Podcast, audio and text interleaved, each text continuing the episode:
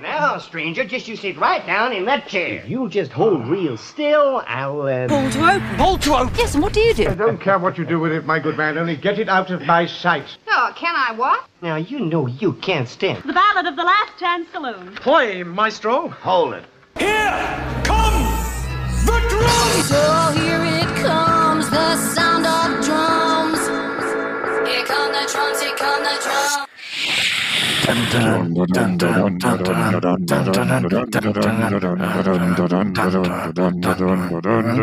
Howdy, y'all, and welcome to a very special end of year episode of Pull to Open, the podcast that goes in extremely random order through all of Doctor Who history. My name is Chris Taylor.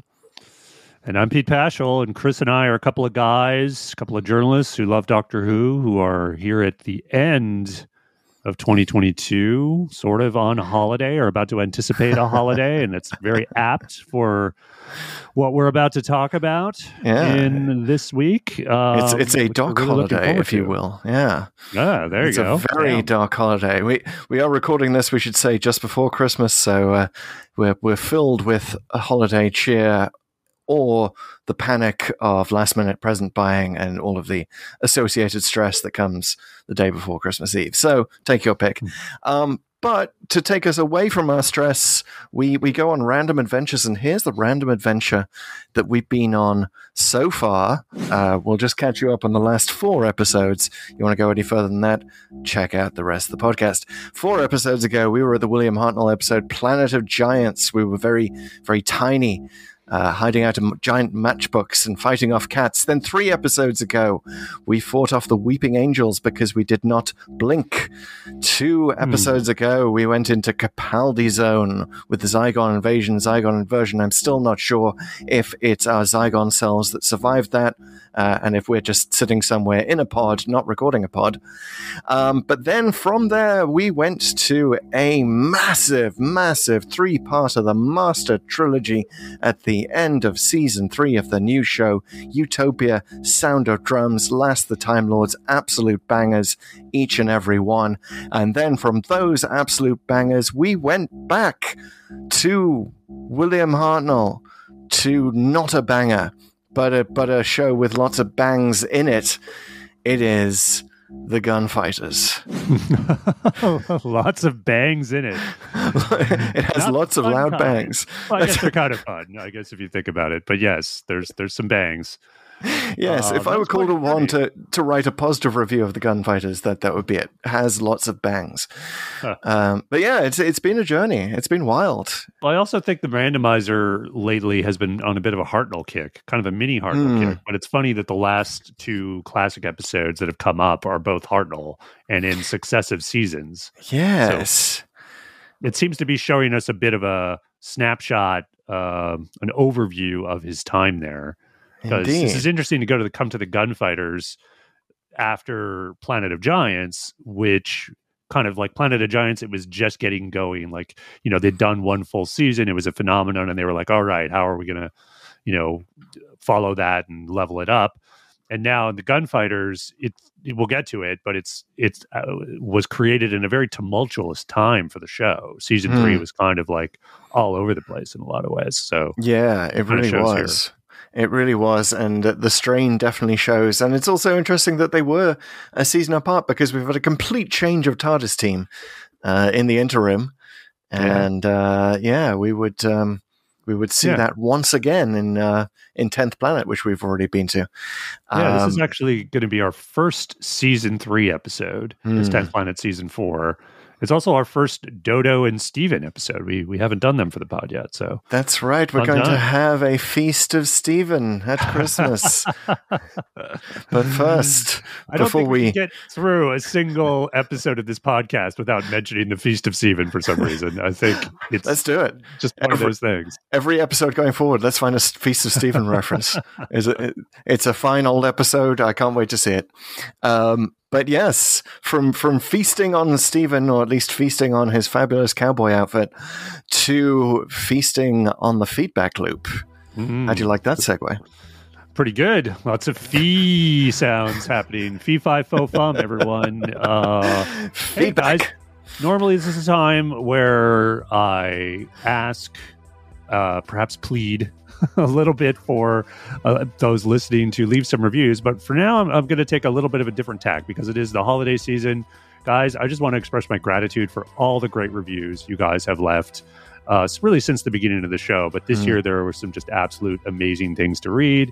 You can go back and listen to the podcast. We try to read out every review on on air. Uh, it's been amazing. You guys have been great. Thank you so much for following the show, continuing to follow the show. I, a lot of reviews I read are about people who sort of discover us on TikTok or Hmm. Instagram or wherever, and then they end up going back and binging the show. Uh, which I'm just tremendously grateful for, and thank you very much for uh, letting us talk about Doctor Who with you, Yeah. whether it's a car ride or uh, just hanging out uh, wherever. It's been it's been great to share this with you, and I really value everyone's review and everyone's feedback wherever you're giving it to us on TikTok, YouTube, or wherever. So thank that's, you very much. That's right. Thanks. Yes, we uh, we're here to take you to through the deep dark night with some smooth Doctor Who reviews. Um, yeah, thank you for allowing us to be the voices in your ears. It's really started to feel this year like this is a a show with a real audience. Like we we you're so interactive. All of the emoji reviews and stuff, and uh, we we do love. You know, this is one reason to put the feedback loop right at the start. We love to interact with you. So the more reviews you leave, the more of a conversation we can have. Uh, leave us emoji reviews if you haven't already. Uh, emoji titles of the show. Uh, I'm going to say the gunfighter's pretty easy one. There's there's that cowboy hat. It's the cowboy hat emoji is right there. The gun emoji is right there. Maybe the tooth emoji. Well, the, as yeah, the well. tooth emoji would be great. The water, The the, gun's now a water pistol, though, so that I guess you could sort of infer what you want from that emoji when you need to. I mean, this this one might as well have been shot with water pistols, so it seems kind of appropriate. Um, fair. yeah, so so do that if you haven't already, and uh, and go uh, smash that like, subscribe, uh, follow button on YouTube, where we're we're Yeah. climbing in the rankings. So if you were just listening to us talk about reviews and you think, hey, I've already left a review, what, how else can I support the show? One, one thing you can really do, because I know a lot of you listen on Spotify, is actually head over to YouTube and follow us there as well. Uh, we've had a, a nice growth of followers there, but we're at about 400 some, and I'd really love to get to 500 by, well, maybe not by the end of the year, but soon. And uh, also, that would give us license to set our sights on that 1,000 mark, which would be amazing. And it's Yeah, things are yeah. things are going really well on YouTube. Obviously, you get to see us. That's the huge bonus. But um, we have a lot of good conversation that's happening there too. We're getting all of our shorts there, and some of them are going pretty viral, both on TikTok and YouTube. And there's a lot of good comments uh, that are coming from both of those networks. So there's a whole another level of interactivity there to take part in. Uh, so fe- please follow us there as well. Yeah, definitely head over to YouTube if you are suspicious of TikTok and uh, its uh, Hmm. its influence. If you think it's spyware, go on over to YouTube. But if you don't, then head on over to TikTok where there are fabulous conversations happening. it just occurred to me it's funny that we're, we're, we're doing this the day after they did the omnibus spending bill in congress Yes. and i do know one of the uh, parts of that bill was government employees can no longer have tiktok on their phones so if you are a government employee and you really want to see both our videos and interact with fans of the show youtube is definitely the place to be so so check that out That's right. They they set up a 1.7 trillion dollar spending bill to attempt to push pull to open. Uh, if essentially out of your mind by uh, by taking uh, taking it away from TikTok, taking you away from TikTok, but we won't let that happen, will we, folks? Uh, you you can head over and see all of our TikTok shorts on Yep. YouTube. So uh, we've got some good comments there on TikTok. Yeah. I hear it's a platform where people are not shy about saying stuff. Yeah, for those of you who are braving whatever surveillance there may be on TikTok, and you know, I'm sure it's fine. Um, yeah, there, there is a great amount of interaction going on there. Honestly, I, I continue to be humbled by our TikTok uh, commenters because uh, Hmm. there are a lot of thoughtful people, a lot of super fans. And uh, you know, when we talked about last week, a lot of people comments on our Blink videos. They really brought a couple of extra dimensions to the story that I never, never would have occurred to me. So Yeah. that was amazing. So our most recent set of videos were around the Zygon invasion and the Zygon inversion, and of course we could not, could not get out of, uh, we could, we could not cut a video around Capaldi's masterful speech at the end of that Indeed. two-parter, and uh, tons of comments on that one. Uh, they're still coming, uh, but there was an interesting comment here that um, I wasn't sure about at first, but he he the way he explains it was um, really really thoughtful, and I'd just like to read it now. It's going to be a longer comment, guys, just so you guys know. So I'm going to be reading for a bit, but I really want you to listen to all of it. So this is by Mr. Twin Spark. And he says, I disagree with the content of the speech politically, but his performance is that good. I agree with it for a solid half hour. It's that good. And someone actually asked, like, wait a minute, like this, that sounds like an insane take. What do you mean? And um, to this person's credit, he very thoughtfully explained his position. And I, I think it's Mhm. actually a really good thing. That's a, a fair comment and uh, f- fair to discuss. So he says, thing is, he's saying you shouldn't ever have war because you should always sit down and talk. Revolution isn't good because people die. And to a point, he's right. But there are times where there is no choice. There are times where oppression will not end without violence. The Arab Spring, the Russian Revolution, the French Revolution. There's often no way out of oppression without violence. War is terrible. Sometimes it's necessary. But the speech takes a stance you shouldn't have a revolution because innocent people will die and someone will do a revolution to you in the future. And I just don't feel that's the right message. It feels like it's saying that if you're oppressed, kind of just go with it a bit. I think it's muddled a bit by the fact that we don't really know what the rebel Zygons seem to be fighting against. It never Yeah. felt clear, and that oppressed. And the oppressor will meet on equal ground, but they don't because if you have the power, you don't relinquish it easily. I'd be entirely fine had it not been framed around what he explicitly calls a revolution. Had it better, had it been just a regular war, it'd have sat better with me. It's just that framing it around it being a revolution that throws me. Revolutions don't happen for no reason, and people die fighting for freedom, not just some extra land or oil. Innocent people die, yes, but they were dying anyway under the original regime. That's my issue here. So that what I, I'm Interesting. Sorry that was so long, but I really No, thought no, it was I- a very smart comment. It's the kind of discussion that we often have on the show. Yeah. And I, I think he brings up a great point. You know, it's it's just there's a very um, nuanced take on this that you can have, and and again, it's one of these things you don't necessarily always have to agree with the politics of the show, or usually, I mean, it changes with Mm. producers, but of any particular episode to appreciate the episode. Right. And Yeah. I think that's that speaks to well of this person's fandom and um, just what kind of fan they are. Because also, the the person who responded to them, I just want to give the, the original commenter kudos. He could have got defensive, you know, Yep. as so happens a lot on on social media, and then it becomes kind of a flame war. He didn't do that. He came and really fully explained his position. And it, it, it's like, can you believe it? The internet produced some really thoughtful and productive discussion around around something. It's uh, it's, it's yeah, no, no ad hominems. Uh, five out of Yeah. five stars for that discussion. Uh, I'm really, really glad that Pull to Open is attracting the sort of thoughtful historical debate. Who'd have thought? Uh, I'd love the opportunity to respond a little bit. I, uh, I'm surprised that they that he mentioned the Russian Revolution as a positive one. First of all, Hmm.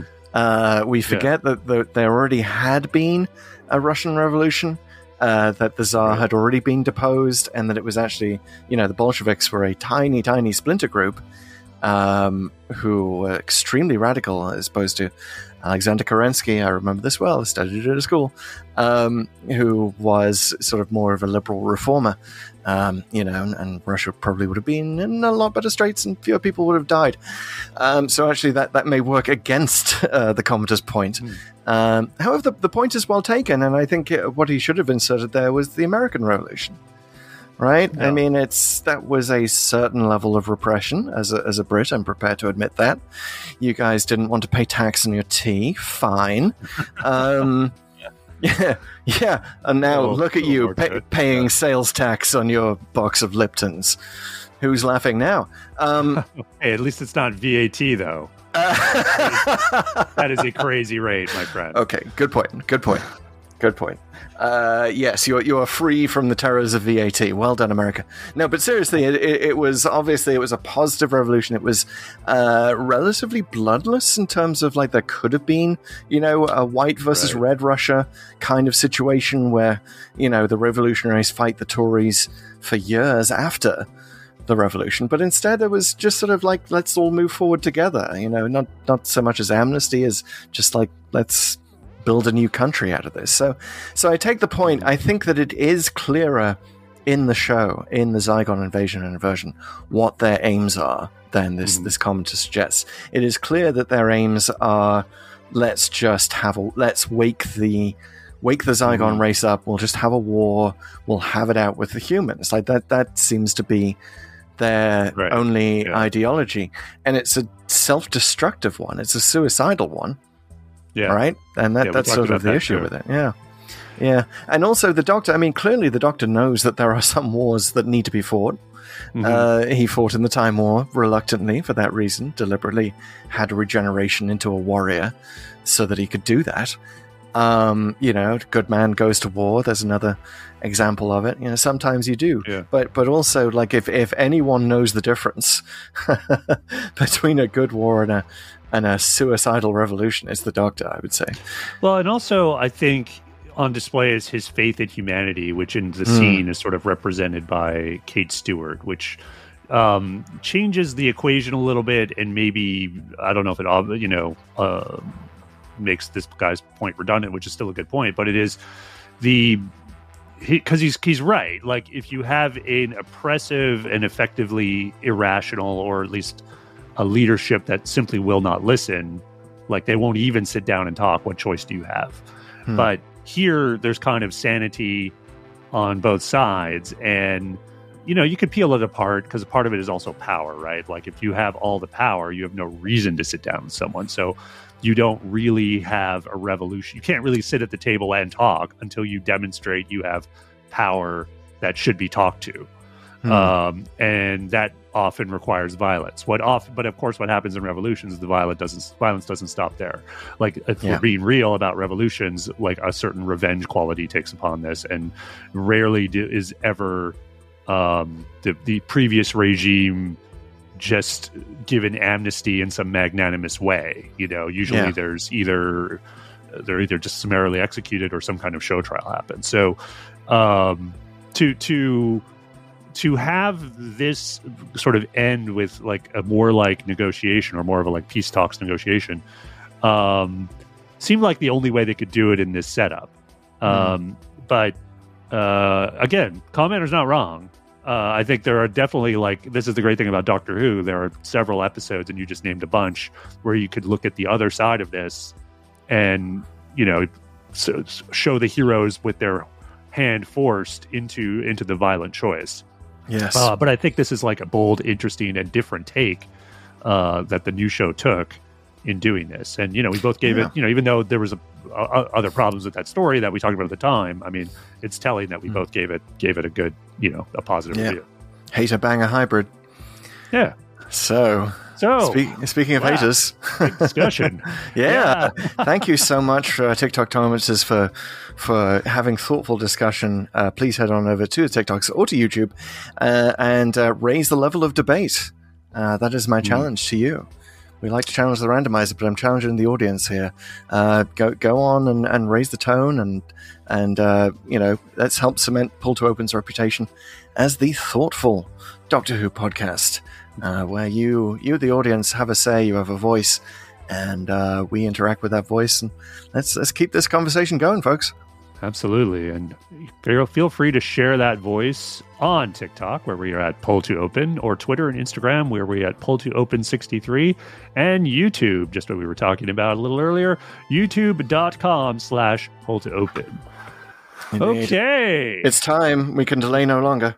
We can't, there's no other business. It's the holiday. Nothing's happening. I mean, they're still shooting the show, but we talked all about the costume last week, and there's been no. Yeah. I can't stall anymore, can I? No, it. you can't. It is because we always start our discussion, as we will start with the gunfighters, with TLDW, Too Long Doctor Who, or Too Long Didn't Watch. And in this case, it, it kind of applies to me because honestly, I I got lost in the plot of the gunfighters here. Uh, it's it's not very clear exactly what is going on in any instance. So I'm so glad that this week, uh, Pete, it is your turn in the chair. Yeah. and we allocate okay. 30 seconds per Classic Who episodes. That means that you have two minutes to summarize the gunfighters. How are you feeling? So here's the thing: like, I only finished watching it last night. Now, I'd seen it obviously decades ago, but I haven't seen it Mm. since then. And I still needed to before uh, I haven't done the usual amount of prep that I usually do for this podcast because of our schedules in the holiday, and I had to. uh, I hastily read through a summary of the story Yeah. prior to this, and we'll see. We'll actually we'll just soon find out if that was a waste of time or not because Well, I I'll- don't know I'll if tell I'm you that what. much clearer on episodes three and four. I'll tell you what, I, I will give you extra points. Um, no matter what, no matter whether you finish the summary in two minutes, I'll give you extra points if you sing it. Sing it I- I- to the tune of the Last Chance Saloon. Okay. Uh, oh my god. I, No. no, I, I don't think I could do that. Not, Um, not might- but if you can rhyme it, on your feet. maybe a verse, yeah. All Okay, right. It's a little too much prep. In fact, I could just cite that I could just sing the song, which is a pretty good plot summary. For All 20 verses Mm, of Last Chance Saloon. Yeah. Uh, more than two minutes for sure. yeah. All right. We'll do that, listeners, but I will put you through a two minute attempted plot summary of Yes. With rings on your fingers and bells on your toes, it is time to start the official pull to open summary of the gunfighters in three, two, one, go. Hey, it's the Old West, and the TARDIS materializes in Tombstone, Arizona, of course, just days before the legendary shootout at the OK Corral. The Doctor, Steven, and Dodo quickly mix into the local populace. They go to the Last Chance Saloon where the Clantons are getting ready uh, to uh, take on Doc Holliday. They're looking for him, and they enlist this guy, Seth Harper, who's a gunfighter, and they try to get him uh to to come to the last chance saloon where they can shoot him. The doctor has a 30 toothache it turns out. So he actually goes to doc holliday's dentistry. He's just opened a, up a dentistry in tombstone and he gets his tooth pulled. But the doc holliday notices that uh that he's going to be in trouble and he actually sets up the doctor to look like him and have his gun so that they mistake him for holliday and the doctor gets basically pulled into this. The clantons try to um threaten him by making Steven and Dodo uh, sing this terrible song uh, while they're One there. minute. And uh, but basically, there's a lot of back and forth. The Doctor gets the jump on the Clantons with the help from Holliday, um, and eventually gets thrown in jail. Uh, just really for his protection by Wyatt Earp and the Earps. Um, obviously, I have issues with the Clantons, who are local rustlers. the Clantons are going to uh, uh, uh, try to try to get Do- Doc Holliday, who they think is who's the, the doctor, to come out of the jail, and they threaten to hang Steven. Uh, that seconds. doesn't work. And basically, there's a lot of back and forth. Holliday leaves Tombstone for a bit. He comes back, but he's, he's got, and he's got Dodo with him. Dodo threatens him to come back. They come back. So the Holliday allies himself with the Earps, who the Clantons have shot. Uh, the- one the brother of killed one of them, so they're out for revenge. Uh, Earp, who's a marshal, Wyatt Earp, deputizes the Doctor, and they all come together at the OK Corral at the end. And Dodo, the Doctor, and Steven don't shoot anybody, but they are part of the events with where the Earps shoot them, and then they eventually get in the TARDIS and take off. pretty good, pretty good.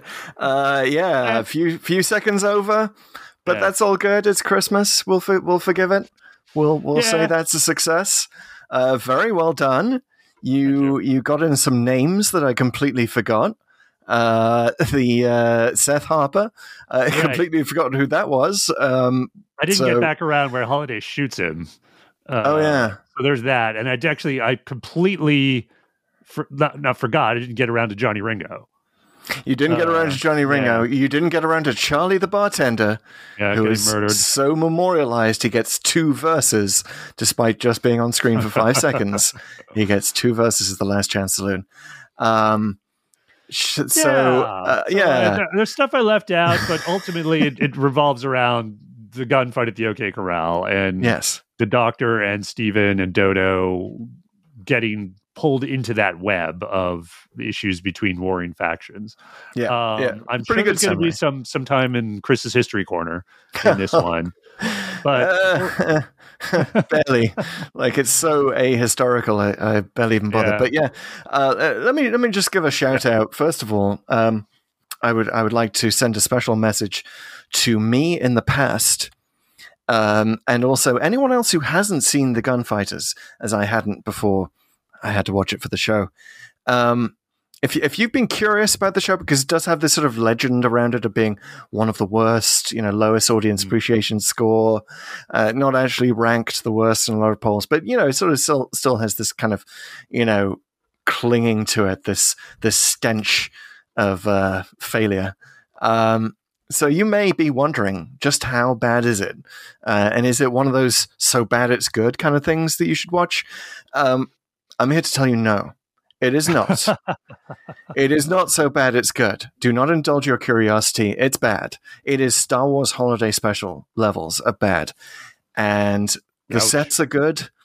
The uh, you know, the, the sets if you compare the set to the set for Planet of Giants, like it's clearly they've spent a lot more money on this.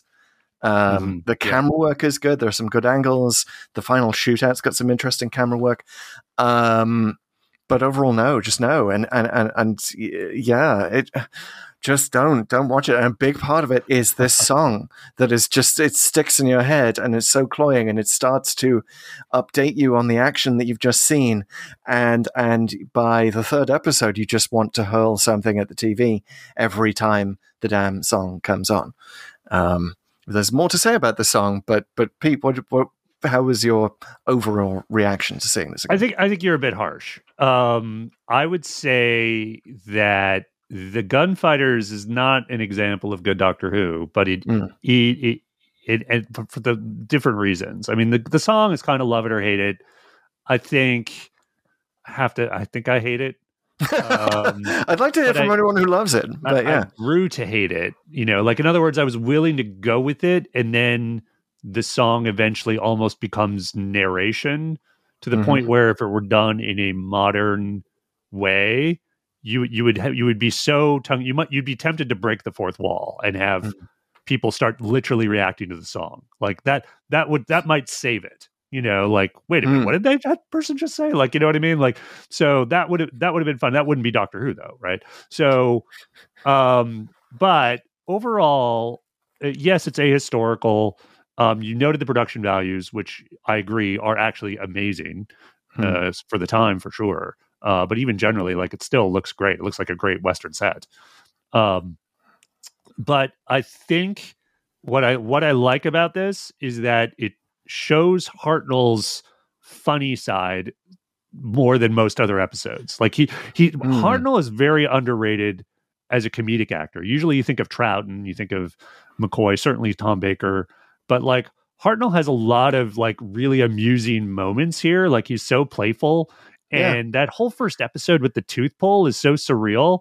Like I got to say, the gunfighter starts out pretty strong, it does. and then it just gets into this weird, uh, strangely Byzantine uh, faction war between the Clantons and the Earps. And I honestly, like, I've seen Tombstone, not for Hmm. a while. Uh, I even saw that terrible Kevin Costner Wyatt Earp epic. Um, this might Oh, be wow. the most needlessly complicated retelling of the the fight at the OK Corral in the background to it. It just felt like what what's everyone doing and where are they and what's what what's happening and it's it's not really helped by the accents. Um, yeah, and it's weird yeah. because the writer Donald Cotton uh, actually had a friend in the U.S., uh, cabaret performer in the U.S. who knew who went and visited Tombstone, Arizona, for him to do some research, Oh, interesting. and then went and just ignored everything and, and wrote the story he wanted to write. uh, you know, part of the problem is it's not Wyatt Earp who was the marshal; it was uh, Virgil. Uh, you know, Oh, okay. Holliday. Doc Holliday was a dent, did practice as a dentist in Georgia, I believe, but never in Tombstone. Uh, Bat Masterson, who like, why is he even there? He wasn't even the sheriff. Uh, Hmm. Johnny Ringo, why is he there? He wasn't present for the OK Corral fight. He was just thrown in, I guess, because it was part of the the the overall. Like Do- Donald Cotton seems to be stuck. The the writer seems to have been stuck in in terms of how to approach this. Uh, is it a pure historical? Is it a satire of cowboy films? And you, you Mm. sort of see him leaning towards the latter a few Yeah. times. I mean, it is a farce. Quite. I mean, Sure, I, I yeah. mean that. I mean that in the literal sense. Like it seems to have been written as a farce because the Doctor, in, in true Shakespearean farce style, has been mistaken for Doc Holliday. Um, Well, and also the Last Chance Saloon is like Mm. this. It's basically the the you know the room with four doors with with people sort of coming in and out and Yeah. people shooting people from hidden places, and then you know I, I can't. How many murders happened there? The two or three or something like that. And it's just kind of Mm. like people just keep coming in and out of there. And you know, once there's once the scene starts in that saloon, you know, like there's probably going to be some kind of either cliche or goofy ending yeah. again, which isn't necessarily a bad thing. Like that could lead to a so bad it's good uh, outcome, and I think sometimes it does. I just don't think it's it's consistent enough. I mean, the the deaths. Uh, if you're a fan of scenery scenery chewing deaths, uh, then the Gunfighters is is your show. Um, there's definitely they're chewing the scenery in the Last Chance Saloon. Um, yeah, they it just you know what the the song just kind of like I I want to redeem the song somehow. So first of all, I'm going to mention that it was sung by. Lynda Baron, who's not on on screen. We've encountered Lynda Baron before. Do you remember? She was in Closing Time. oh, was She she? oh is yeah, the- she was the shopkeeper. Yes, she's the woman in the department store who thinks that the doctor and, and Craig, is it the, the James Corden Right. character, Yep. uh, have that baby together. So, Hmm. you know what we've done? We've done a Lynda Baron bingo. Lynda Baron and Doctor Who bingo. We've completed it here. We've also done a bingo of Doctor Who songs that are sung by cast members. Hmm. So uh, the only other one, I believe, and, and correct me if I'm wrong, listeners, is in the King's Demons. Okay, but I mean, she wasn't a cast member until years later. Oh uh, no, but but Stephen and Dodo sing it. Oh, yes, of course. Yeah. Duh, duh, duh, duh, duh. yeah, yeah. So so uh, in terms of songs that are sung by anyone in the cast, that's it. We've done it. We've bingoed. Um, thank you, randomizer, for, for getting that one out of the way. Um, and the song, I mean, I just sort of I kind of got a bit carried away with the idea of. Um, like you just continue the song throughout Doctor Who history, but you save it for really important moments.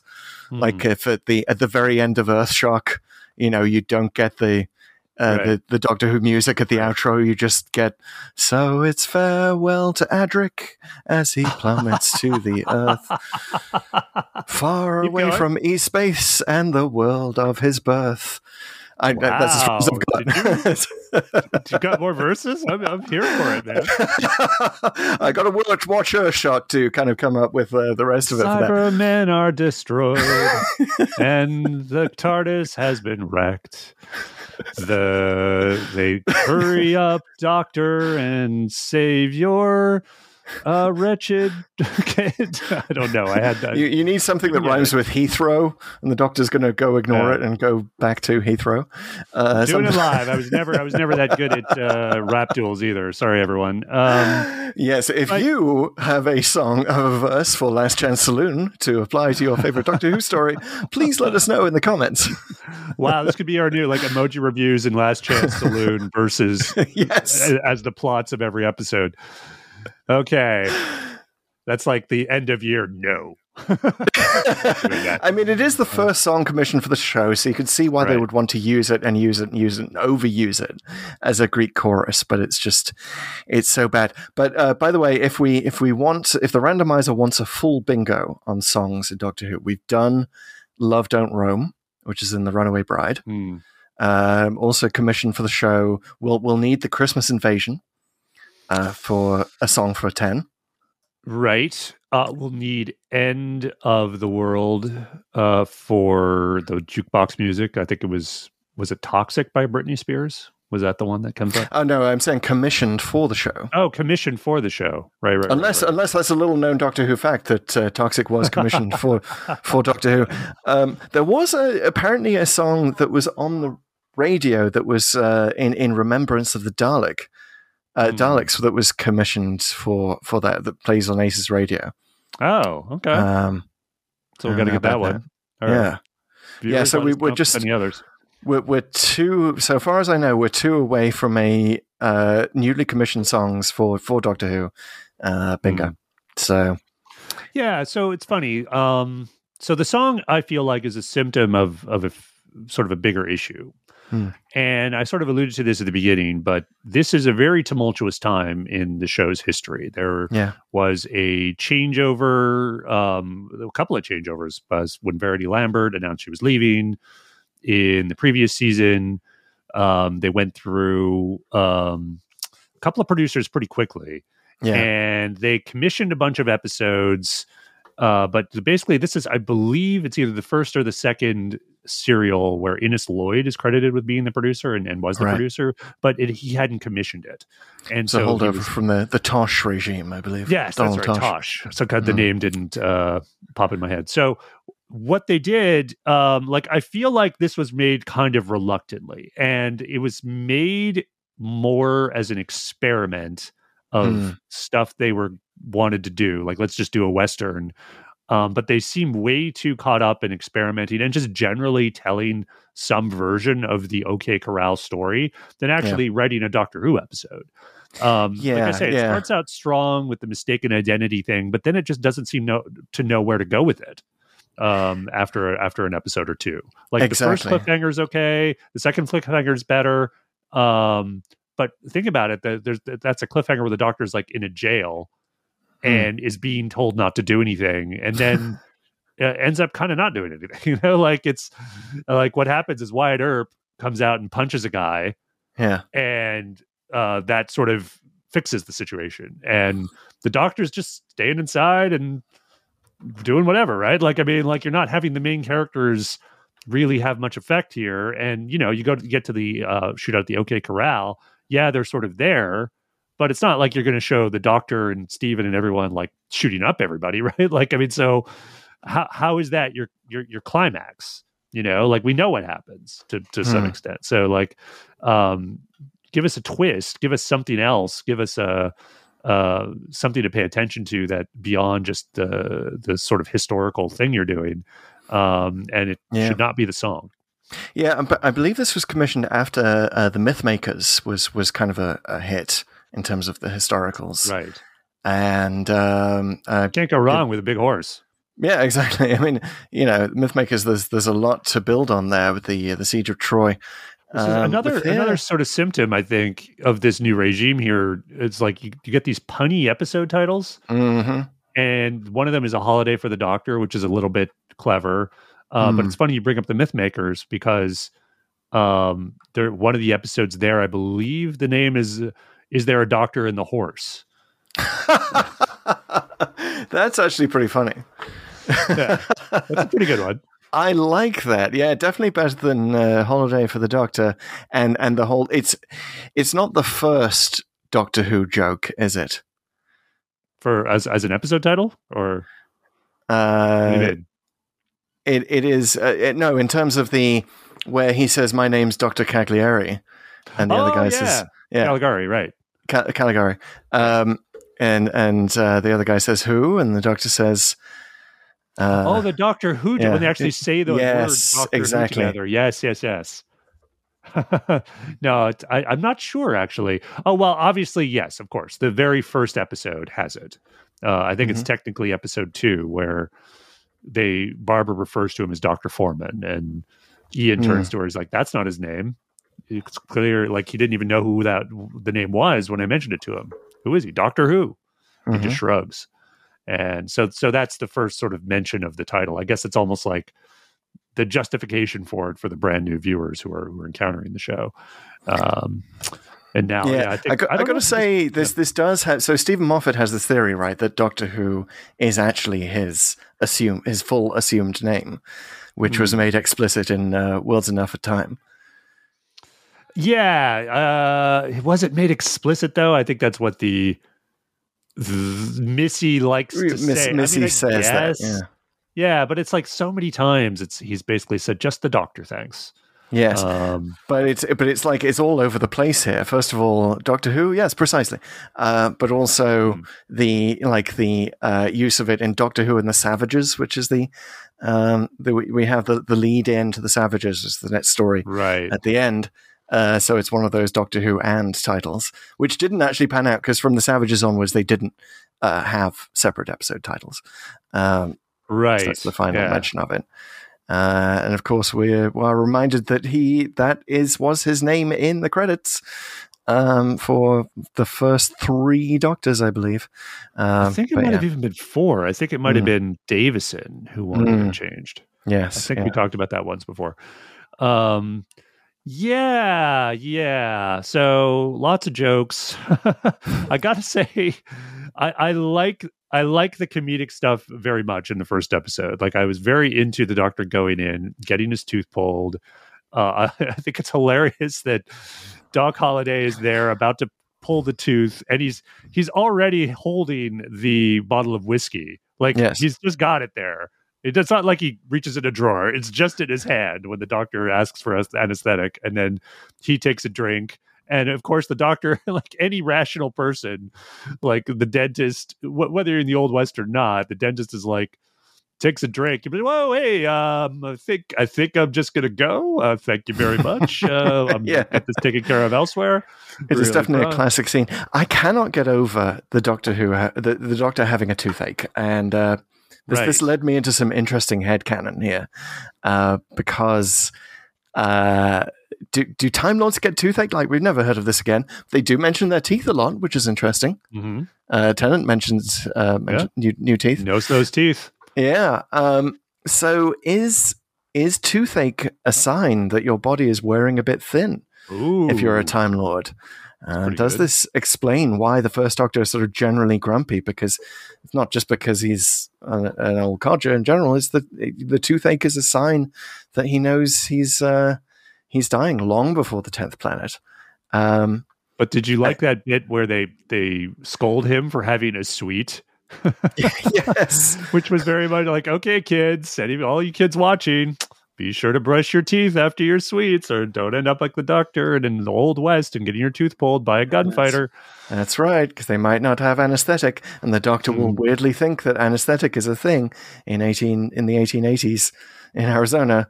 I don't think he would actually do that. That was a bit unrealistic. But Like, I, I was always like, dude, tough it up and wait Yeah. until you're in the future. Like, just- exactly. just, deal with it for a while. Um, it's just toothache, dude. yeah. And uh, why is he not just carry, you know, traveling around with his capacious pockets full of uh, full of ibuprofen or whatever? You know, just yeah, like yeah. have have some painkillers on hand. If if why step out of the TARDIS? The TARDIS is infinite. It's got to have a medicine cabinet somewhere. Uh, I gotta say so- though, I, I do like these little bits that humanize the Doctor more. Now he's not human, but um, I prefer a more humanized Doctor who is mortal and bleeds and has toothaches Mhm. and whatever else than sort of the semi superhuman that has kind of emerged in the new Who in New Who in the new series, uh, where Mm. you know he can essentially regenerate hands. I don't know why he can't regenerate a tooth. I guess he's not in the first part of his regeneration cycle, so I guess that makes sense. Um, but he can also like fall from a great height and generally survive. Um, like all of these sort of things that New Who sort of made, made gave him a little too much invulnerability. I like Mm. these sort of reminders, and if nothing else, the Gunfighters does that. Oh, the Doctor has similar foibles and weaknesses, and you know he can be hurt, and that's important for for heroes. They need to be Yeah. able to sort of be hurt and occasionally fail and get smacked around. We still want them to be underdogs. Absolutely, and and I, I yeah, there, there's some uh, there's another humanizing factor here. Well, several. First of all, you know, to continue the headcanon, um, maybe if he has uh, if he knows he's dying, maybe he has a regeneration wish, and that explains why he's happy to play around with guns in this story, despite stating at the same time in the story that he doesn't like guns, which is good. That on point for the Doctor. But also, he's like, you know, twirling them Yeah. and he fires one or or thinks he fires one accidentally like he he just doesn't seem to care right so the doctor's got a death wish maybe he wants to regenerate um Yeah, It would one of my also- favorite scenes in Yeah. the when he's in the prison and he's just Mhm. goofing around with it. Hey, and he's asked Yeah. up, "Can you do this?" You know, Hey. like I've been I've been hanging out with mr mr werp he says yeah, Mr. Werp, yes, that's that was pretty funny. And but I like his line where he's like, I, I hate guns. People just keep giving them to me. Like, what's going Mm. on? What kind of world is this? It's like, well, it's the old west, doctor. People are just going to keep handing you guns. indeed and uh so okay more more headcanon to come out of this the doctor says he's teetotal Yes. right so and he is in fact drinking milk in in the Mhm. bar as for Milk receives it in a later scene. Um, Yeah, that's First a of all- callback. I think it's in episode four. Dodo Yeah. and Steven are sitting there, and they, they make no mention of it, but they're clearly drinking milk. I thought Yeah. that was a really nice visual gag. yeah, Dodo and the Doctor. Yes. Oh, Dodo and the doctor, Um, right, right. Yeah. Um, but first of all, he's a liar. Rule number one: the Doctor Mhm. lies. He's had mead in the Time Meddler. Oh, and in fact said it was delicious. Um, and we also know that he is drinking in uh, Twice Upon a Time, right? Uh, just Mm. before the tenth planet. There's the whole thing with the brandy, Yeah, yeah. and uh, so is is the Doctor an alcoholic who keeps falling off the wagon? Well, in, to say nothing of Pertwee, who Oh. was a one man wine and cheese show in, I think it was Day of the Daleks. So, oh, I haven't seen that. you know, well, the finer things, you know, he was a, Hmm. a stylish guy who was connoisseur, just like Mr. Bond, perhaps. Uh, so, you know, of course, you had to have him occasionally taking a drink. Yeah. I mean, clearly, I mean, I guess you might be able to forgive different doctors who might have, you know, different personalities and change that line. But um, the brandy thing, well, you Hmm. could you could you could say that brandy's medicinal, right? You could, and perhaps the Doctor has been driven to drink by the awareness of his upcoming regeneration. Okay, that works too. That works too. Good headcanon, right? Yeah, Yeah. yeah, I like it. Speaking of headcanon, um, Yes. I, I have something that will explain away all problems with the gunfighters, and it's the fact that it comes directly after the Celestial Toymaker. Yes. And if if I'm, who of course, as we know, is going to return for the 60th anniversary special. But we don't know it. Oh, well, we don't know it, but like it's an open secret. Neil Patrick Yeah. Harris is the Celestial Toymaker. They haven't refuted that, despite it being written in multiple places. I think RTD would hmm. refute it. So I wouldn't be surprised if RTD is going to use the Celestial Toymaker to cover up a lot of sort of a lot of long-standing Doctor Who plot holes, or allow us to in our own head canon, right? And I think one line I've I've I've, a li- I've written a line for. Um, for RTD and for Neil Patrick Harris to say during the specials that would would get over this, uh, would get over everything. I could just say, have him say, "Oh, come on, Doctor, you've been skipping in and out of my universe ever since." You know, ever since we met in the Celestial Toymaker. Or did you think that was the real Tombstone, Arizona, with the song and everything? Just, yeah, good. yeah, um, yeah. I think it's a little too much of a get out of jail free card if you have to Yeah. use it, but it is it is funny to see them in their sort of celestial toy maker outfits at the beginning of this one, and then quickly Yes. change into Hollywood version of cowboys, um, which is I think a joke. I, I don't know if this is just a trope or a thing they do, like like these show person cowboy outfits, because they made the Mhm. same joke in Back to the Future Three, where yes, um, Michael J. Fox's character basically you know sent back by Doc in time to the Old West in what he thinks is like what people dressed there, like, but it's like a pink shirt with tassels and basically. Weird chaps, and it's just like it just you look like a complete goofball. Well, that Um, uh, like that's definitely well into the the tradition of the dude ranch. Hmm. right? Which is a thing that started in the 1890s, which is actually where we we get the word dude from. It's from Dude Ranch. You kind of go up and you, you pose as a cowboy for a weekend. New Yorkers did it all, and it, Mm. it sort of meant at first that you were kind of a dandy. You know, you were a, you were a day tripper. You just went up, pretended to play at cowboys, and then went back to your job in the city. And so they during the would sell all this sort of dude ranch fashion, I guess. And I guess, yeah. And then it just sort pick of up one of these glorious shirts and you'd be like it's made for better photography, I suppose. It became a thing in the Yeah. 50s, really, in, in terms of fashion, because there was so much cowboy content on TV. Um, You know, and, and Westerns were so popular, including the gunfight at the OK Corral, which precedes this by about nine years, I believe. Um, Hmm. you know, it was, it was just, yeah, the movie. Yeah. Uh, and yeah, it was just very, very fashionable to dress like a cowboy. So I think that's it's kind of what what Stephen is referencing. It's definitely supposed to be a bit over the top, but it is it is weird that having done that, and supposedly if you're doing a Western farce, that nobody would comment on Stephen's strange gear after that. Like, why not Hmm. have it be a running gag? It's definitely what Yeah. you do with New Who. It's what they do in Legend of the Sea Devils with Dan's pirate costume, right?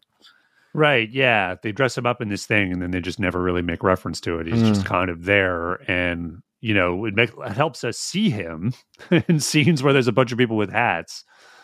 Yeah. Um, but it doesn't do much more than that. Um, yeah, I mean, it kind of looks cool. I, I, I actually like that first cliffhanger where, where Stephen has to sing the song at gunpoint and kind of keeps looking, doing, doing double takes at the guns pointed around him.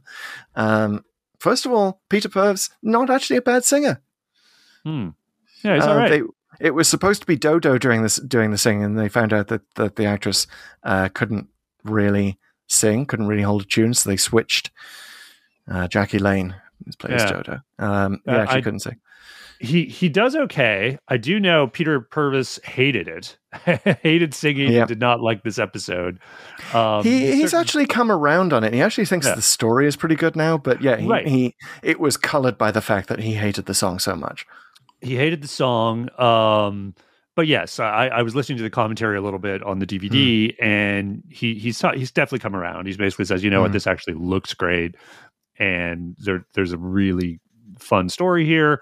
Um, but um, he had a lousy experience, and again, I think it's symptomatic of what I talked about earlier, where the director and the producer were more concerned with sort of telling this funny or funny and fun historical tale, uh, a historical tale it turned out, but like Mhm.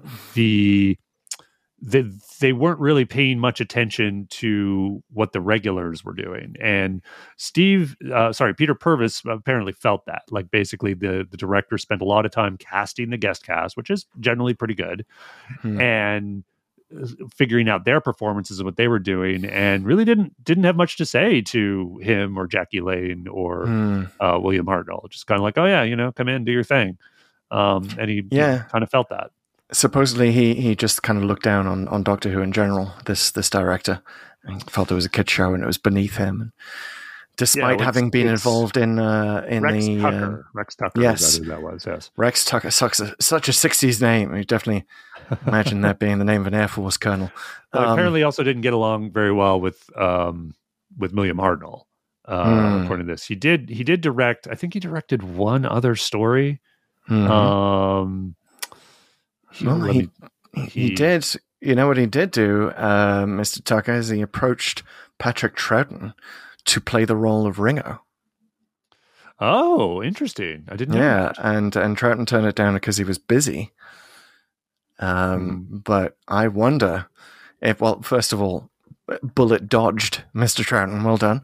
Um, secondly, I kind of wonder whether his American accent would have been worse than the guy who does play Johnny Ringo. Mhm. Um, and it is. I got. I got to. I got to bring up the accents because this is yeah. a big part of why I could barely pay attention to the plot here. Because to my ears, and your mileage may vary, to my ears, these are some of the worst accents in Doctor Who. This is this is Peri times a million in terms of English actors doing bad American accents. And Yeah. The guy who plays Johnny Ringo especially is like I, I could hear his his posh voice breaking through Yes. uh, in almost every every line he says. And it's just it's so distracting. Yeah, the accents are the, definitely the weakest thing, and they're all like some of them are better than others, but they're all Hmm. very stagey. They're Yeah. all very, uh, I don't know. There, there's a tone that's set here, and I don't know if it's by um, any particular actor or the director, but the whole thing just it feels very forced and solid, and a lot of the dialogue just doesn't feel natural. And it's so that's why I really like it when you you do get moments where the doctor is sort of the focus of a scene or gets to have a fun line in the scene because then finally you you get more of a natural uh, laugh because this is clearly mostly played Mhm. for laughs and you just have a you know you have a better a, a better flow to the scene but the problem is of course the, they're way more concerned with simply you know arranging these old west chess pieces and getting them to interact than actually telling a good doctor who story yeah yeah, th- you, accents absolutely right. Yeah, it does. It does get away from from the cast and from the the the Who centricness that is essential. Um, yeah, but I, I'm I'm glad to hear you say that because I, you know, we've we've talked a lot about accents on the show before, and I, uh, you know, definitely have my ear out for them. So I'm glad it wasn't just me because accents is definitely my Achilles heel. I will not be able to listen to the dialogue if, if the accent is bad. Well, who in the cast do you think had a good accent? I got to say, Doc Holliday was okay. He's on screen a Hmm. lot, especially early on, and I just kind of liked his sort of s- the sneering voice he sort of has. Yeah. Uh, and I think one of the better moments, he has some of the better moments for sure of the guest cast. And the, one of the better moments for me was when uh, Dodo tries to force him at gunpoint to go Mm. back, and he just, in a very cute way, kind of plays along and sort of lets her believe that she's got the better of him and he's going to just go because she did it whereas obviously he's just you know doing whatever he wants um that was cute i mean it kind of made made you like holliday and uh get a little more into the the mo- what he was trying to do I have to ask you this about Dodo because I, I know very little about the character, but is she supposed to be uh, kind of uh, uh, Martha Jones to Stephen's doctor, as it were? Uh, is she she fancies him? Uh, that's a good question. I I don't think so. I don't think they that's what they were going for. Because isn't there the moment where where she she storms off because Stephen is getting too much attention from from Kate? Uh, oh, interesting. yeah, Yeah, that is I- true. I never really picked up on that. But the the thing about this period of Doctor Who, not only is it tumultuous within the show, because it's you know the the what's what survives from this period is so random. Hmm. It's really hard to feel the through line with any of these characters Yeah. because if you even if you're watching all of the episodes, I think the obviously Celestial Toymaker is missing, Dalek's Master Plan is missing, Mm. uh, Myth Makers is missing. So most of the first part of this season is gone. So I think you, you I think you literally go from the Time Meddler to th- this one, and yeah, pretty much. You you kind of what, what happened to Vicky, what's going on, and you know Dodo's journey. She was very ill served. I think it's very well Hmm. known that she was essentially um, written out, and it wasn't her idea, and she doesn't even get a leaving scene in the War Machines. So, yeah, I mean, there could have been something to explore there, um, but Hmm. it's mostly unexplored as far as I know. Yeah, just like a lot of lot of uh, unexplored moments in in the gunfighters as as a whole. Like it just doesn't have the the commitment to its own bit, yeah. just in general. Um, Yeah, it's certainly So, it's that song though, and uh, all of the the shooting that happens. Um, what did you think of the barkeep, who I thought Oh, was kind of Charlie? amusing? Yeah, I mean, he gets to. he gets to like in terms of like characters i think uh, the characters that sort of are memorable are the ones that sort of lean into their stereotypes a bit and the meek Yeah. bar the meek barkeep um this is de- like charlie nails it um I, i'm not sure the actor's name but he uh uh, you kind of feel it when he gets shot, right? Like it's like oh, Pouring one out for Ringo Charlie. guy. He's so bad. Um, yeah, I don't know. What did you think? I yeah, I mean, I couldn't get over the fact that the barkeep gets two verses. Um, Hmm. of the song. It it is it's super weird that after he dies, he gets his body gets laid out on the uh, on the bar, Right. uh, which calls for another moment where so you know William Hartnell accidentally accidentally puts his hand on on the body, and then it's like oh oh oh, you know. Yeah.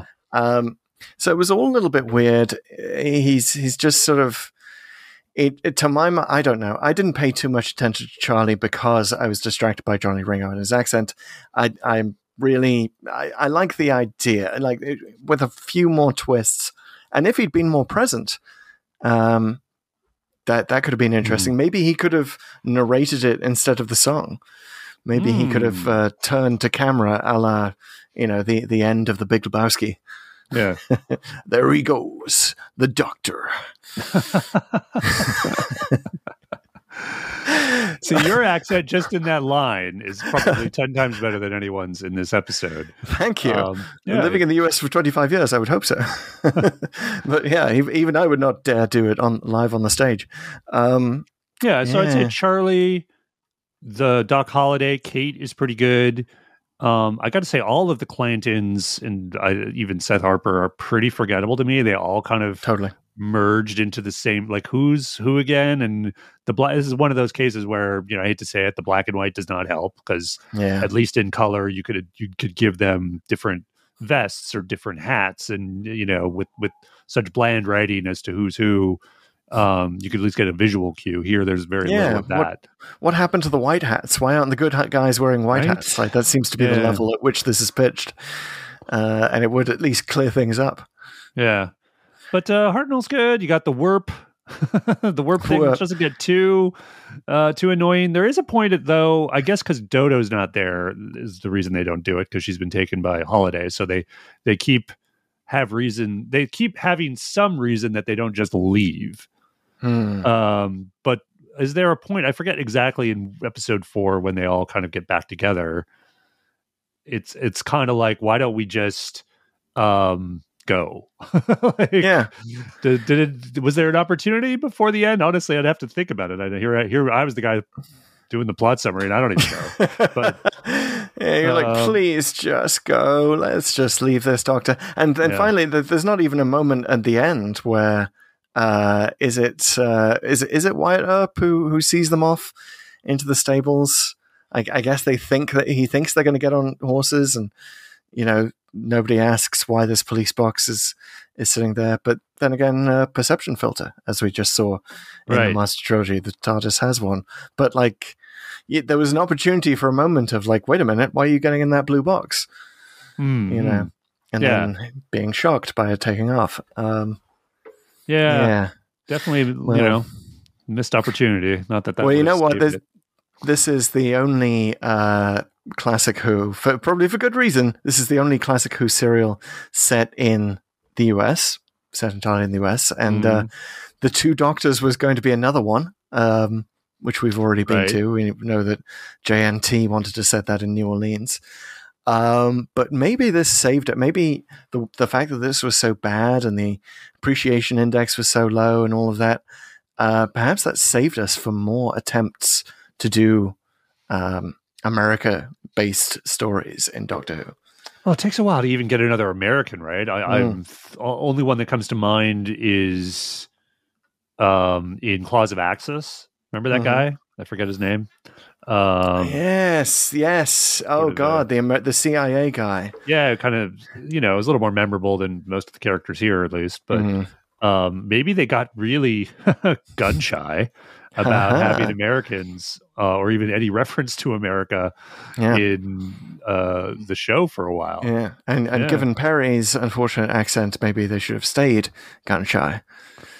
Yeah, it's one of those things. I don't know. Is it was there is there a reason? I guess I I wouldn't know. By maybe just sheer practicality. But is there a reason they didn't cast Americans?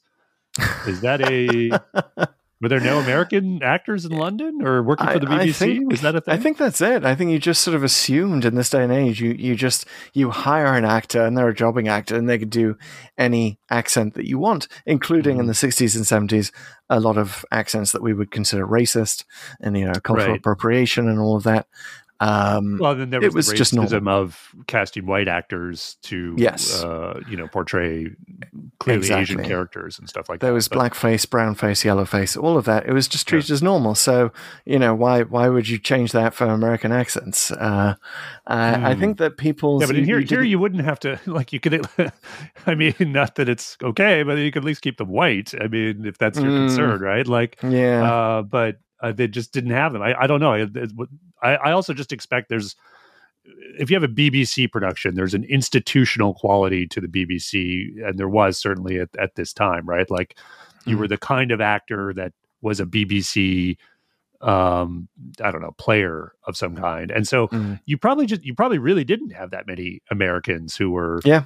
recruited for that roles for whatever it was no matter what the budget was there may have also been acting union rules um, that would have prevented, you know, yeah um, prevented the, the hiring Right, of right, foreigners exactly. for British well there labor. was there was one um just i only know this because i was listening to the commentary and they had oh shane yeah, there was rimmer can, who's Canadian. yes Is that right? so Yeah. he played seth harper he's canadian um so that's borderline That's like that's closer. why you remember Seth. Harper. Canadians Yeah. represent. Yeah. Exactly.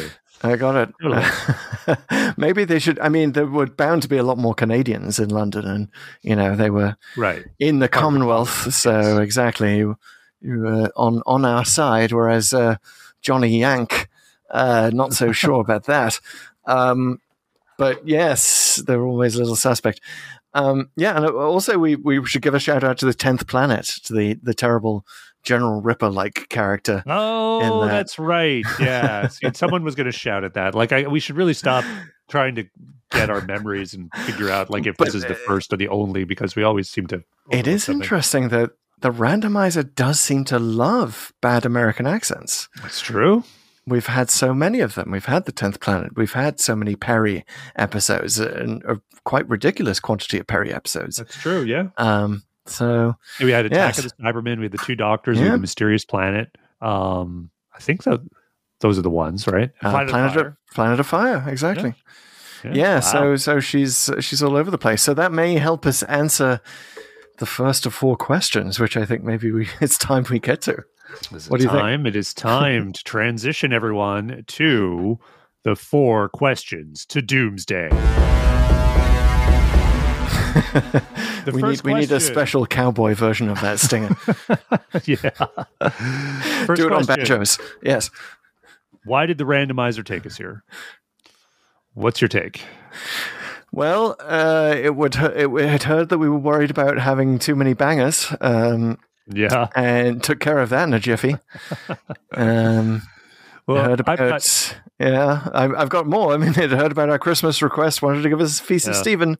It's terrible, terrible pun. Uh, it does terrible jokes, uh, and it is sort of a good Christmassy episode to choose to watch right before Christmas because you have to be in a charitable mood, a charitable Oh, Christmassy mood to, to really, you know, give give your all to this. Um, Well, here's and also theory. the King's. Demons connection, closing time connection, uh, the Master being shot at the end of the Master trilogy. Like maybe that put the randomizer in mind of more gunplay. Oh yes, gunplay. and we huh? did talk about American accents in Zygon Invasion Inversion because of the uh, the sheriff in um, Yeah.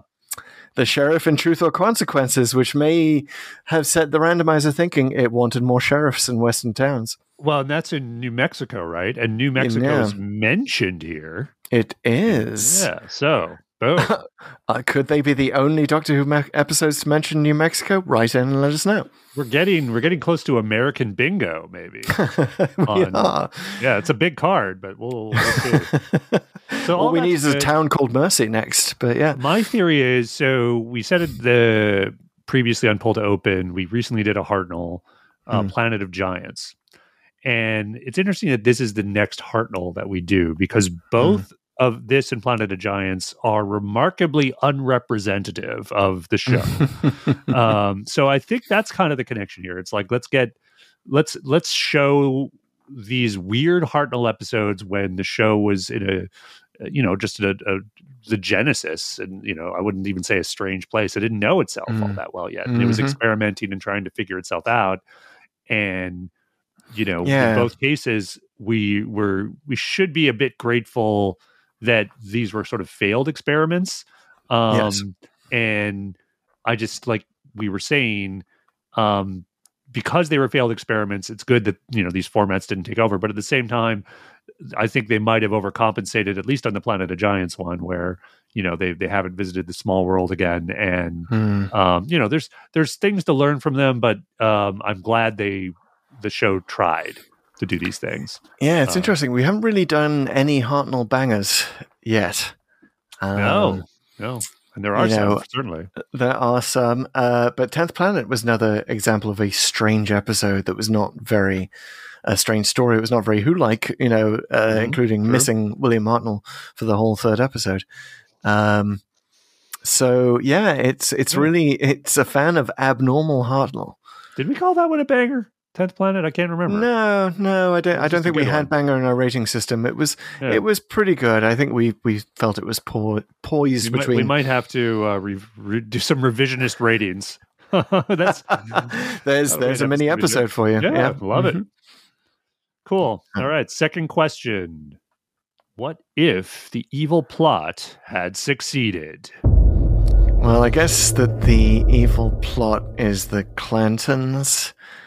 Evil plot, I guess. unless this is all Celestial Toymaker territory. Um, and if the Clantons plot succeeds, then then Stephen is dead. At what point? When he's, is he killed in the saloon or is he hung? Hung, I would say. So it's like Um, Earp doesn't go out Yeah. to stop them, or whatever reason. Maybe he's he's someone gets the drop on him. So Earp gets Hmm. killed. Stephen gets killed. Um, Does does the even- Doctor? Maybe the Doctor has to regenerate. Uh, Yeah, I was going to say P- Patrick Troughton is actually called onto set. Uh, just a but it, if if you presume. Wyatt Earp's killed here and the cleanse win, then this changes American history. And is it a big deal? I don't know. I think people have debated this actually. So I would defer to historians, but assuming it is a big deal, then maybe the Old West is a little more lawless for a little longer. Uh, you have a weakened America in the 20th century because of that, because there isn't as much settling. Yeah, Uh, Arizona and- might not be admitted to the Union. Yeah. So, and in that case, a lot of episodes don't happen because w- w- geopolitics is completely changed. Mm. Um, maybe uh, a powerful Germany in World War II never really is defeated or surrenders, and there's uh, there's a very yeah. dystopian uh, 20th century. Wow. That is definitely a thing you can do with, with American history, right? Just a few tweaks here and there. Mhm. America doesn't enter World War II. The history of the world becomes very different. Also, a few tweaks here and there that the South basically stays independent. You know, the Confederacy survives. Yeah. Um, you know, it's been trying to rise again ever since. well, this is what 1880, 1881. 1881, yeah, yeah. yeah Mhm. so this is post that but yeah there's definitely potential for things to go very askew Yeah, Um, yeah, yeah. Well, yeah. this you know, post Reconstruction, you know, the South did rise again in a lot of ways. well it's funny that Um, i it's uh, it's weird i always find interesting connections not just between the randomizers selected episodes but as you know i'm listening to big finish Mm. uh and i just did a story um god i, I really got to remember these names but it basically is speaking of peri it's the fifth doctor and peri and erimem uh, who they've just picked up and they go to 17th century france and there is an interesting bit in the final episode in that one. Uh, I'll find the title in a second here, but they do talk about history and changing history. And Peri eh, sort of asked the doctor, you know, why, why don't we just go? Like, I know there's this army outside Paris, but we we know that doesn't happen, right? Like, we could just go. And Mm. he's like, oh, Peri, you don't get it. like, he's basically like, we're part of events. We always have been Yeah, where we can't just ditch this. Like this is trust me. Like he's kind of like trust me. I'm a time lord. I know what I have to do. Um, not that he knew the outcome of all the events, but it was like that that leaving leaving in the middle of this is not a thing. Is you know essentially what Yeah. he says. Um, which Certainly once- interesting. in this case, once the Doctor is deputized, he's he's very much a part of events. Yeah, Um, yeah, yeah. yeah. Instead of Um, Virgil Earp deputizing Wyatt, it's Wyatt deputizing the Doctor. Yeah, exactly. So that was the church and the crown. That was it. The church and the crown. Ah, okay. Yeah. There's a lot Huh. there about the Musketeers, the Cardinal, the King of France. It's actually uh, pretty cool, especially with a queen that looks and sounds a lot like one Ms. Nic- Nicola Bryant. So Oh, interesting. Yeah. Bit like Good the, times. the Doctor and the Reign of Terror, yeah. Um, okay, Right, well, yeah. we, we should definitely keep uh, keep track of these. I wonder if this could be a separate sheet in the codex of just all of the good Big Finish that you've recommended on the show. Because I, the big finish connections. Yeah. yes, yeah, I'd love to have that. I'd love to have that. We talked about Jubilee with Dalek, of course. Um, still have to finish listening to that. Um, but I'll yeah, start another sheet. there we go. All right, third question. question. Mhm. The third question to Doomsday is where is the Clara Splinter here? Clara Oswald, of course, splintered at the end of the time of the doctor. Why do I get this wrong every time? The name of the doctor and uh, has been fractured across his timeline, ensuring that he is victorious and does right in these episodes. So where could she be? Oh god, either either she's in the TARDIS leaving sweets out um, for the doctor to snack on to make sure that he has to stop and get his teeth checked, uh, or she's uh, she's in the Last Chance Saloon somewhere, filling in any plot holes that that might exist there. So She- my theory is that she's not here, but Mm. to preserve history, she arrives just after. And so she gets a job at the Last Chance Saloon and trashes that old song and it is never heard from again in history and she instead gets them some some something better. Maybe she there's some new anthem. Maybe she creates the Arizona anthem or something. uh, because that like she's playing cleanup here. No, that song must burn. It must die. It must forever be forgotten by history. And yeah, I think that is the role that she plays here. and maybe that maybe there's a hidden verse that's been added uh, about the Doctor, uh, and you know, and Stephen and Dodo coming to town. Um, you know, that their place in the uh, shootout memorialized by the song, so that's why she has to kill it. Mhm. She has to cover up Oh yeah, proof of the Doctor's existence. So that would work. yeah, I Yeah, it. but I like that idea of her. She actually sings it to death so that no one, no one wants to hear it ever again. The folk singers don't write it down. Like nobody, it's just lost to history. Yes, it must be lost to history. So good job, Clara, getting rid of that. All right, guys. Uh, the last question, the only question, the key question: Is this show, this particular episode, is it a Dalek, which we reserve for a good episode, an Ogron, which is a not so good episode, a Professor Hater, which is a not so good episode, but at least we learned something, or a Viscount Banger, the rating we reserve for the best of the best episodes. Well, What do you got? Look at this, y'all. Sidling up to the bar at the Last Chance Saloon, waiting for a cool glass of sarsaparilla. It's Doc Hater and the Ogron Kid. wow, it's a hater Ogron. It's it's Hater and the Ogron Kid. You gotta gotta have gotta have his understudy. He's gotta Hater's gotta have someone to hate it off against. The Ogron Kid could be like, I don't know. I thought this was actually quite a good episode. Well, I think Professor Hater and the Ogron kid got into a little disagreement at the bar and then had a shootout outside. And Hater, although wounded, managed to square one right between the eyes of the Ogron and prevails because this is ultimately a hater, in my opinion, uh, because you learn a lot. You you learn a lot about Doctor Who, what works and what doesn't. And Hater, man, his class is in session here. I mean, this is a, like I say, it's it, this is how to do Doctor Who on a, a good budget for the time with good production values and a lot of effort paid for it, paid to it, and then still screw it up, right? Yes. because you make these very poor choices of the story of what to focus on, uh, as well as including a song. Which again, I I don't want to hate on the show too much for experimenting. You experimented, but the thing is, sometimes experiments blow up in your face, and that's basically what happened here. That is that is very true, and yeah, I like that idea of it of it being a hater because we we learn so much, and we learn not to go to America, not to not to do historicals. This is kind of one of the nail in the coffin of all historicals. We should definitely mention that they do do two more, uh, that's true. ending with the Highlanders. Um, Yep. But yeah, yeah. So I think, you, but you're not wrong. Matt. I I think that is definitely a lesson the show took from this. Uh, Mm. That as the producers are like, oh, the ratings were bla-. like it was it was badly reviewed at the time, and certainly some people have found st- stuff to like in the Gunfighters. We found a little bit here. Again, I think it's one of Hartnell's best comedic performances, but. th- There's there's there is a clear lesson that we're like oh yeah no more of this historical stuff which I honestly I would say is overcompensating um we we've even talked about the episode there was a, at least one episode we talked about that we thought was better served by historical What it was the witchfinders right? Which is a more yeah, more recent obviously but uh, a, a pure historical can work uh, and the one i just mentioned on big finish actually is. So Hmm. the the church and the crown um church and the crown or crown and the church? The church of the crown. Um that is that is actually a pure historical. There's there's no weird alien threat. So you can do it. Yeah.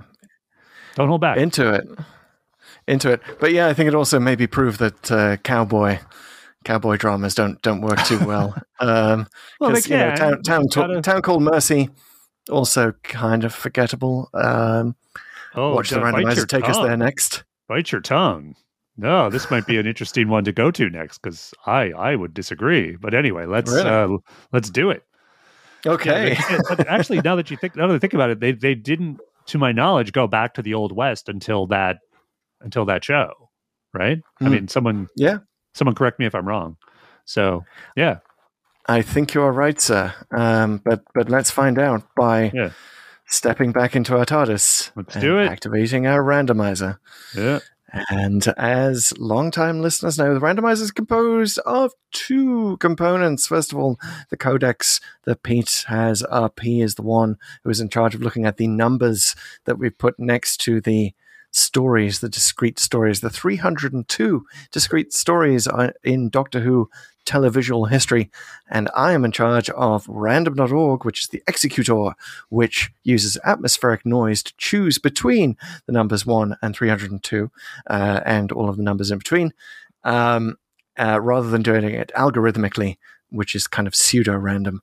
And uh, that's, that's not a very good way to do it. So we're bouncing around the atmosphere like bullets in the last chance saloon. totally. Okay. Are we ready for this? So wait, we guess we should We're challenge ready. the randomizer because that's a thing we like to do We do. and have it ignore us or perhaps find an interesting connection. So Chris, what would you what would you like to challenge the randomizer for this time? Oh, there, there- there are so many options here, aren't there? You could, you could ask it to you could go for triple Yahtzee for a town called Mercy. Uh, we could ask it to do um, the Christmas invasion uh, or remember it's the Daleks to try and get our bingo on Doctor Who songs commissioned for the show. Hmm. Um, yeah, we could do Western ones. We could do American ones. Uh, I would say let's let's go to let's go to another example. I'm going to be a glutton for punishment here. Let's go to another example of bad accents in Doctor Who. Not Oh. necessarily, not necessarily American ones. hmm Okay. Like maybe Hmm. some bad Scottish accents. Have they ever done alien accents? I guess they're always some, something. Chan, we have not. Uh, um, I think that would be that'd be fine. Uh, I'm going to challenge it. Now that we've done a couple of older classic stories that are unrepresentative of the show, I would say give us the opposite. Give us what you think is pure distilled textbook Doctor Who randomizer. Like what is like hmm. the absolute best example of the the shows we haven't done yet of what Doctor Who should be. Do that. All right, here it comes. War games. Okay. Uh, the countdown. See, the All thing right, is, give the I, I, countdown. I've been obsessing a little too much about the long episodes lately, and it's like Yeah. the long episodes are going to come at some point. Well, we'll deal with it when they do. Um, we'll get it out of the way, just like yeah. we got gunfighters out of the way. Yeah, exactly. So, all right, are you ready, sir? I'm ready. Put your hand on the random.org. Here we go. In four, three, two, one. Excellent. Twenty-three. Oh, still Hartnell. Yes. Dude. As you may recall, the one we just talked about was 24. So we have our first full on missing episode to oh do. Oh my god. It is the Celestial Toy Maker. Whoa. I cannot believe it? believe it. We're we're in it. Oh my god. I was I was going to bring that up like we we we need to see the Celestial Toymaker before before the Yeah. 60th special. Oh my You know or you know what remains of it. While you were talking about the Celestial Toy Maker, I was thinking about uh, mentioning that and um, essentially talking about the uh, the fact that it's missing and the fact that it's not animated, and that Mm. I know they're ending the animated episodes, but I, I was, you know, as part of other business when we talk about Disney Plus and whatever else, I, I was sort of planning in my head, let's talk about uh, getting a message to Disney Plus. Hey, you should figure out some way to release this episode somewhere because Hmm. it, it- people are going to want to see it, e- even if you know they're not Who fans. After the the specials are aired, people are going to be very curious about the Celestial Toymaker. It should be available. sure. to somebody because this is the only time, obviously, he appears in in the classic series. Um, but If anyone you know, can animate it fast, it would be Disney.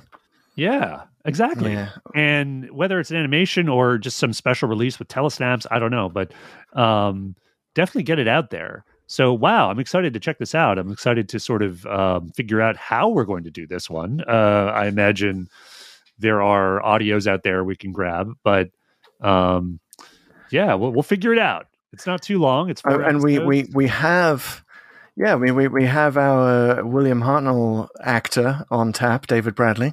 yeah. Um, he could he could totally step in and do that. We could do some motion We could do a capture with him. I don't know how you want to do it. Yeah, do a reenactment. Uh, Peter Purves is he still around? Could he could he Oh, come he back to this? Yeah, of course he can. Yeah, Dude, There he, we he go. could play the toy maker now. We have to sort of recast he him. Yeah. Well, it would be interesting if you if you did it with Neil Patrick Harris doing the voice. Mm. That would be fun. That'd be. A, Um, I'm, I'm loving this special edition we're coming up with, guys. Mhm. all right, wow! Looking forward to talking about a legendary episode of the classic series, The Celestial Toymaker, which of which there have been several sequels in audio, books, and I think Mm. comics as well. Uh, we should probably try to get an inventory of those as we chat about it. Uh, but we're going to chat about it next time because you have come to the end of this episode of Pull to Open. This is a podcast, everyone. It's a podcast. And podcasts are things you should subscribe to on whatever service you are listening to us on, just in case you haven't done that, or if you're countering us on a web embed. And even if you have, I'm going to repeat uh, my request that I voiced at the beginning of the show. Even if you have subscribed to us on Spotify, Apple Podcasts, Google Podcasts, Breaker, Stitcher, uh, Overcast. If you've done that, go ahead over to youtube.com slash pull to open and also subscribe to us there, please.